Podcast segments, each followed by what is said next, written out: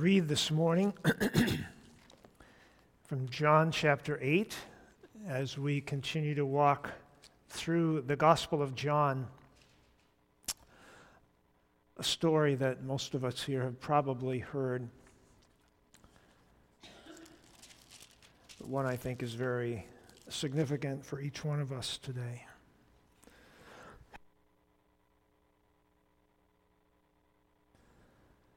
Now they went each to his own house, but Jesus went to the Mount of Olives. Early in the morning, he came again to the temple, and all the people came to him, and he sat down and taught them. The scribes and the Pharisees brought a woman who had been caught in adultery, placing her in the midst. And they said to him, Teacher, this woman has been caught in the act of adultery. Now, in the law of Moses, now in the law, Moses commanded us to stone such women. So, what do you say? This they said to test him, that they might have some charge to bring against him. Jesus bent down and wrote with his finger on the ground. And as they continued to ask him, he stood up and said to them, let him who is without sin among you be the first to throw a stone at her. And once more he bent down and wrote on the ground. But when they heard it, they went away one by one, beginning with the older ones. And Jesus was left alone with the woman standing before him. Jesus stood up and said to her, Woman, where are they? Has no one condemned you? And she said, No one, Lord. And Jesus said, Neither do I condemn you. Go. From now on, sin no more.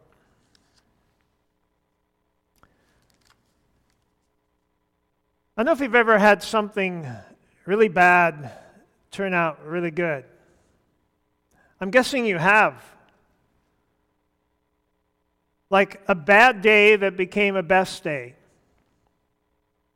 or a bad season that became a good season. I was just thinking back through some of those days for me. I remember Last summer, my daughter was home and we decided to go to the Boundary Waters. So we got up. We actually went up there the night before. Stayed at a place so we could get an early start because where we wanted to end up was a full day's work. So we got there, we had a couple of cars and we drove up and started to unload things. And as I was standing there, I heard this noise.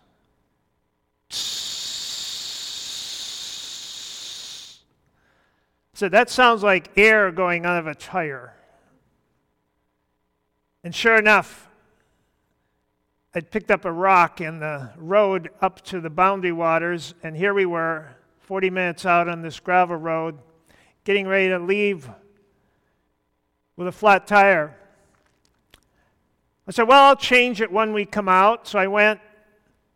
I'd bought a, a used car, and I I had this funny feeling about something the guy had told me, something about a spare tire. You know, the kind that are down underneath, and I, I went and looked, and now I remember what he told me. Just don't forget there's no spare with this car. So here I was, no spare tire. And so what we did was we sent everybody on, and I took Judah, my nine year old grandson at the time, and we headed back into town. I just remember that feeling like, I can't believe this is happening. We went back into town. It took us about three hours, and we got back and we jumped in that canoe. And I told my grandson, I said, We are going to make up three hours in the next two hours. We were light. We had no packs. We didn't, everybody else was double portaging, and we took off. I'll never forget at noon when we caught up to everybody else in the portage. And I know for my grandson, that will be a memory he will remember for the rest of his life. How he and his grandfather made up three hours of time. It was a great memory. It was a bad day that turned out to be really a good day. I remember thinking back to when we were in Roseau and I my immune system was all messed up through a fuel oil leak, and it was a really, really rough season for me. But it was through that event that we had to move out of the parsonage, and, and we, we ended up, I ended up building a log house out on the edge of town. And it became an amazing place for my children to grow up during those 15 years. And God took a really awful situation and, and, and turned it for the good. I remember buying my F 250 old Ford pickup that looked like it had been rolled because it had. I bought it from a guy in the hospital who had been drinking and went off a corner at 80 miles an hour and he punctured both lungs and, and broke most of his ribs and cracked his pelvis and broke both his legs. And in the ambulance on the way to the hospital, he cried out for God to save him. And I remember him telling me as I gave him the check in the hospital bed, now paralyzed from the waist down for the rest of his life, he said, I wouldn't trade this for anything in the world. He said, I will gladly live the rest of my life paralyzed for what I have encountered in the person of Jesus Christ. That was a bad day that became a best day. I think this day obviously began as a really bad day for this woman. There's a lot we don't know. We don't know if this is a one time thing, if this was a pattern in her life. We don't hear anything about the guy. But here she is. She's dragged out in the public, right out in the public square. And there her sin is publicly announced. Can you imagine how she felt? I mean, can you imagine right now if up on the screen your worst sin was scrolled out for just these few here to see? How would you feel? You'd probably get up and walk out of this room. Some of us might never come back. And so here is, is this woman. She is obviously overcome with shame. And not only that, but as she's here, her life, her very life is on the line because there are men standing over her with rocks in their hands that could kill her. Big rocks. And then, not only is she standing before Pharisees in the crowd, but she is standing before God.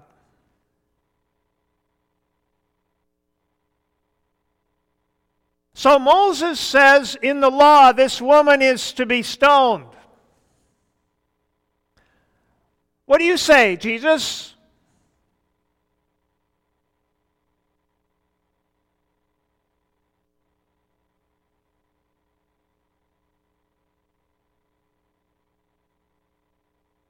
Quiet. Jesus is down writing in the sand. They keep asking him, uh, Jesus, what, what do you say? Moses, it says in the law this woman should be stoned. What do you say?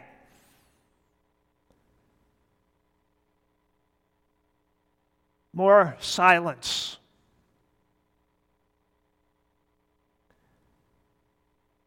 I'm not sure he was writing anything significant. Commentators have tried to guess different important things, he, he may have just been doodling in the sand.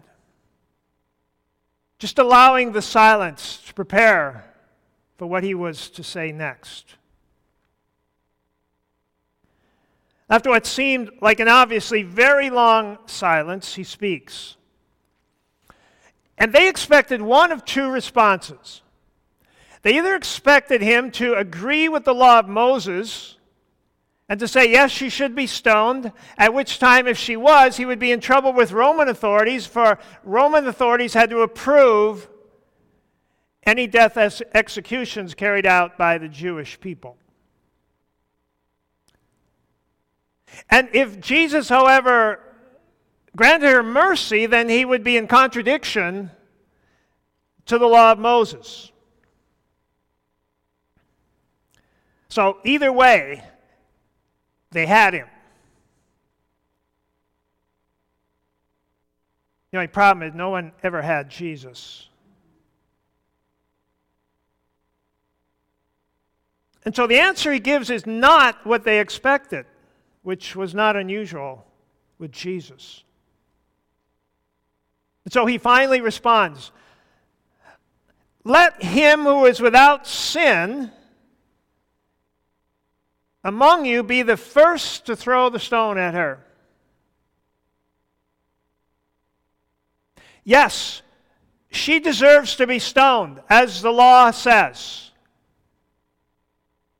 The penalty for adultery is death. She deserves to be stoned. Let the first one, let the one of you who is righteous enough to begin this judgment, please cast the first stone.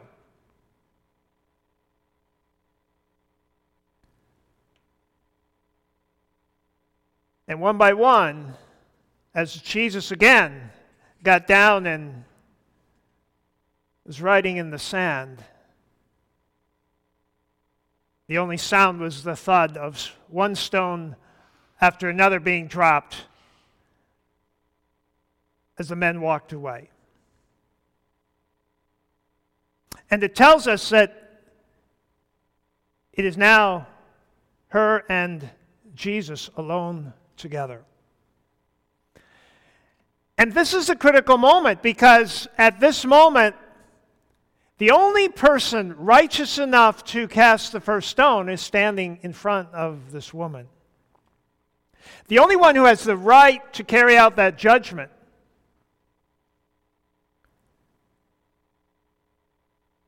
is standing in front of this woman. And he says, Woman, by the way, which may sound like a little bit of a a disrespectful term. Uh, however, the, the, Greek word here for woman in our culture would be madame. It was actually a very respectful word that he engages this woman with.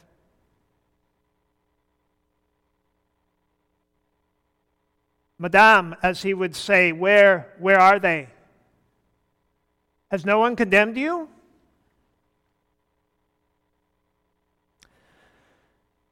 No one, Lord. No one. And then he pronounces these words then, neither do I condemn you. Go and, and sin no more. When she walked away, it must, it must have felt like a dream. It, it, I mean, just a moment ago, she was there in, in utter shame. Her life is on the line. Uh, she probably assumed that within a few moments her life would be over. And now she is walking away. And not only is she walking away, but this, this righteous man has just pronounced freedom upon her life. If, I, am guessing if you asked this woman the worst day of her life, she would say that was the day. And, and the best day of her life, that was the day.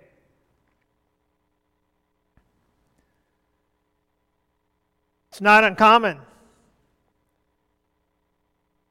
for Jesus to meet us in the worst day of our lives and turn it into the best day of our lives. For some of you here, that might be your story.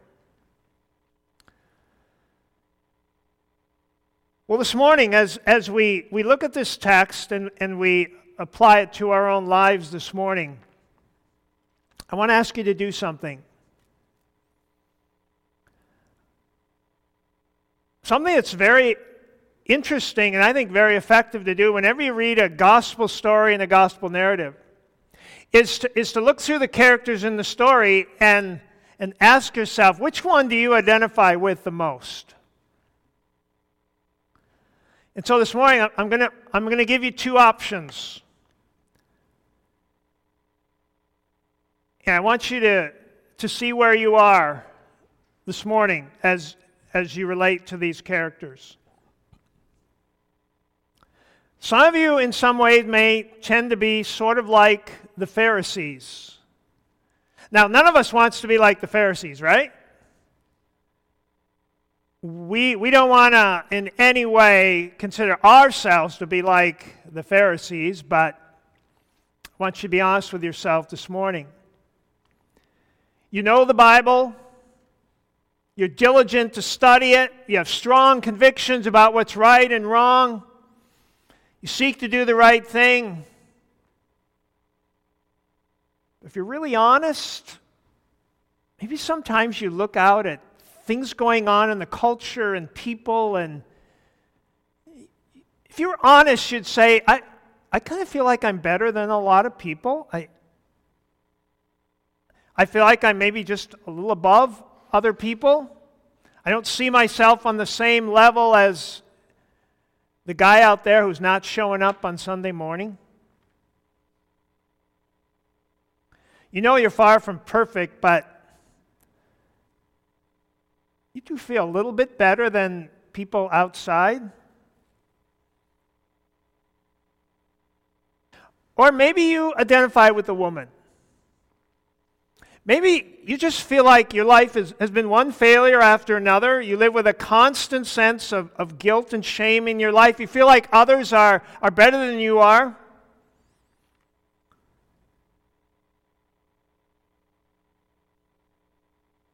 As a Christian, if everybody knew who you really are, I'm sure they would look down on you. The last way you would describe yourself would be as righteous. So, so who are you this morning? Where, where, which one do you identify with? It's probably one or the other. You can probably see a little bit of both, but we tend to fall into these two camps. Sometimes we flip from one to the other. So, to the first group, or when you find yourself in, in that camp, kind of feeling like a Pharisee, here, here's, here's a word to you today is you need to drop your rocks. You need to drop your rocks. Why? Because you have no right and you have no basis to hold a rock in your hand. You have no right for other people. People are not accountable to you. If you fall into this group, you've probably grown up in the church, you've probably been there a long time. In the first century, this was a Jewish people. They knew their Bibles better. They, they prayed. They, they, they went to services regularly. They gave money. They avoided sins of the pagan world. They felt on some level they had earned the right to judge other people. So, what do we mean by that? What do we mean by judging other people? We hear a lot about that. People say, oh, I feel like you're judging me.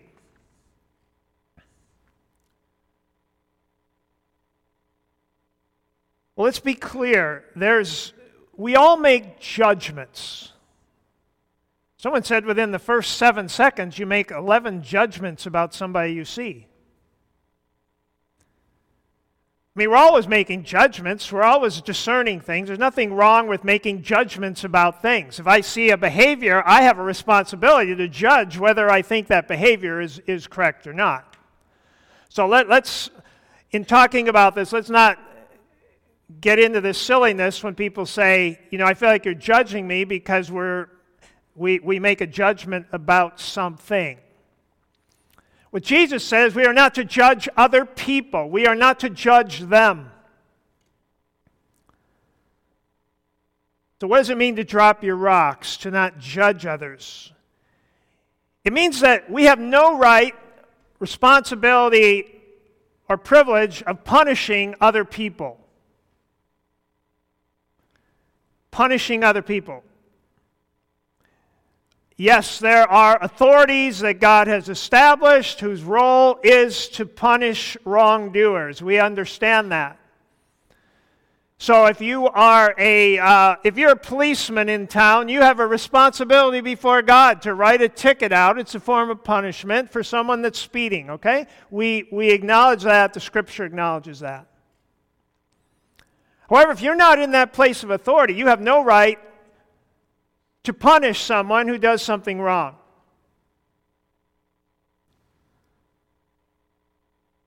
What would that look like? What, what it is about to punish someone is to withhold love or concern for them, to devalue them in any way because they're doing something that's wrong. So the elderly couple moves in on your right side of the apartments and you bring them a welcome basket. A young single transgender individual moves in on the left. Do you do the same for them? Do you have the same love and concern for people who may be less righteous than others? Or do we, do we treat people differently when we recognize something that we don't agree with in their life? You're sitting around the table and, and everyone's talking about the latest hearsay about someone, and the conversation turns negative. Do you, do you enter into that conversation and make judgments? do we tend to judge other people? When you find yourself focusing on and seeing sins in others, do you, do you tend to think negatively and critically about them, or do you immediately look into your own life and see if there is a speck or a plank in your own eye? Do we tend to, to, to look at others and not look at ourselves? To drop our rocks means that we don't judge people's motives. Because God's very clear. You don't know another person's motive. You don't know why they do what they do. The scripture is very clear. Do not judge people's hearts. Only God can judge the heart. One day He will judge all men's heart. It's not my job, it's not your job to judge other people's hearts and to judge other people's motives. To drop your rocks means you don't know all the facts. One of my favorite examples of that, my first church, I was a youth pastor. We were in a communion service, and right near the end of the service, we were just starting to sing the closing song. And a 16 year old girl gets up, laughing, and runs out the back of the sanctuary. What do you think everybody was thinking? So I went out back, sat down, talked to her. I said, what, What's going on? She said, When I was eight, my father died. My mother never allowed me to cry. She said that song was the song they sang at my father's funeral.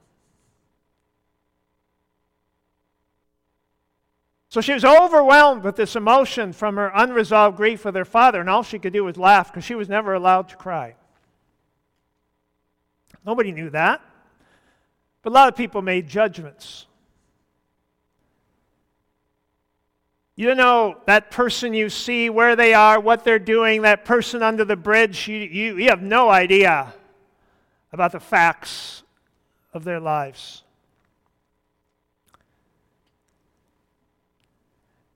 What did Jesus do with those holding rocks?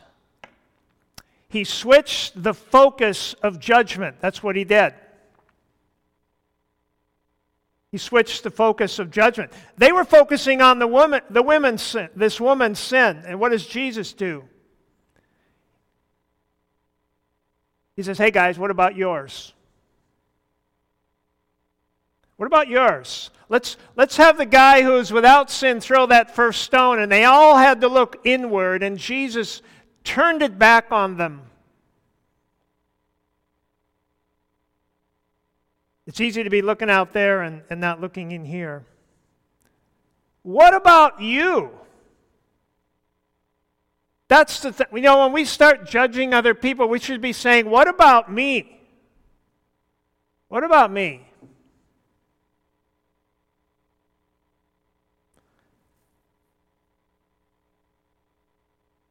You know, it's interesting, those who struggle in this Pharisaic kind of attitude is that really deep down,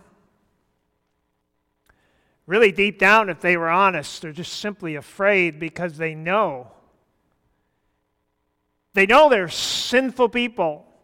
And so they try so hard to be perfect and they try so hard to be better, but deep down they're fighting this. And Jesus, in that moment, he, he, in this time of silence, he, he really forces them to take a look at what's going on inside, and they realize that none of them, none of them are righteous. Romans chapter 2, it's uh, actually the first three chapters in the book of Romans. Paul starts with the pagans, but he moves to the and then to the Gentiles and then and then to the Jewish people. He's talking about those that are kind of judging the pagans and, and those that live degenerate lives. And he says, You have no excuse, O man. Every one of you who judges for in passing judgment on one another, you condemn yourself because you, the judge, practice the very things. We know that judgment of God falls rightly on those who do such things. Do you suppose, O oh man, you who judge those who do such things, and yet do them yourself, that you'll escape judgment of God?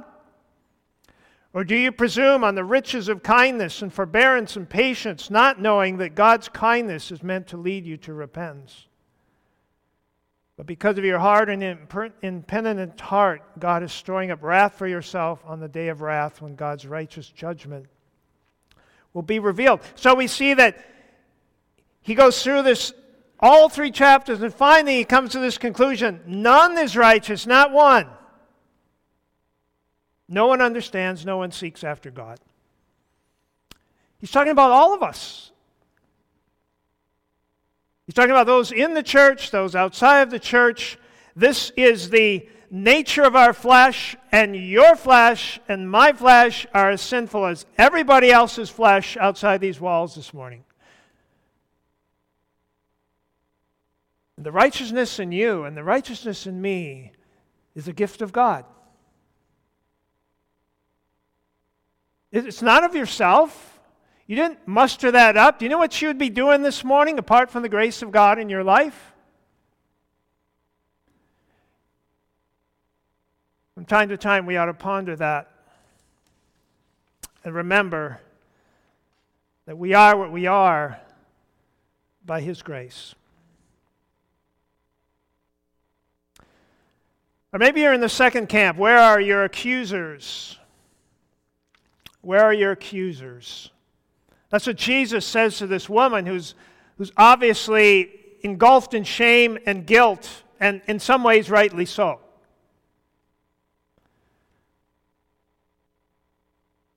All these people are pointing fingers. Jesus says, Where are they? Where are these people that were better than you? Where are they? Well, they've left. And why have they left? Well, they've left because they are no better than you. That's the truth he's showing this woman. I, have said this many times your sin isn't special, your sin isn't unique. You are a sinner just like I'm a sinner, like the person next to you is a sinner, and our flesh is all equally sinful. I mean, you read through the Gospels, and Jesus came to connect with people who feel condemned. I mean, there's, you've been through a divorce? We see him visiting with this woman who'd been through five marriages, offering her freedom, offering her forgiveness. We see Mary, who's demon possessed. We see the woman that was unclean with the flow of blood. We see the lepers. We see the blind.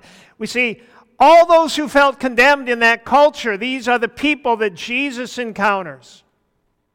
All of those who are outside of the spiritual life in that culture, all who were not involved in the religious community and felt condemned, these are the people that Jesus comes to. And he's saying, look, these people around you that are condemning you, they have no right to condemn you. They are no better than you.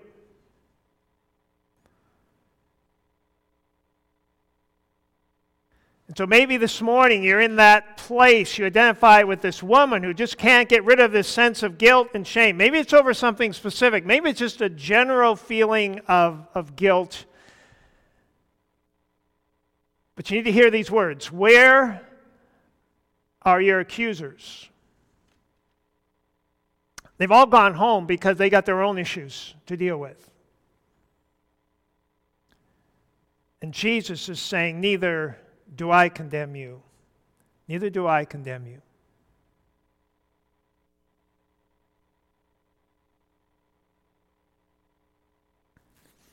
You know, it's interesting that Jesus here is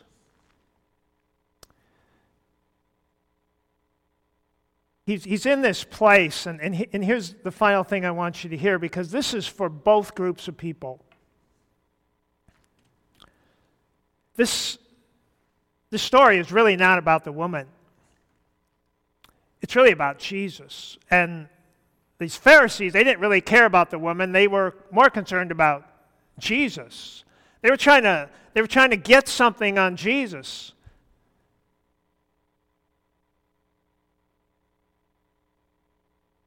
And so Jesus comes and, and, and he, he looks at this woman and he doesn't say that the penalty of your sin is not death. In fact, he didn't come to abolish the law, he came to fulfill it.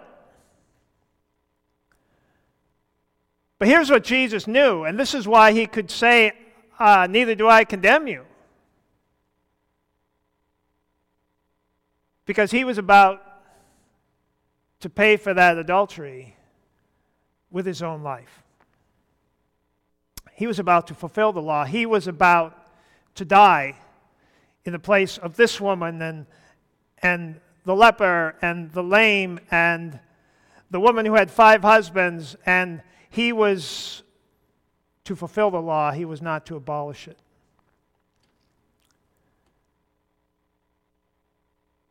This morning, whether you fall in that Pharisaic camp or whether you, you fall in the same camp as the woman, there's, there's one truth here that Jesus is saying to both. And that truth is this you need to get your eyes off yourself.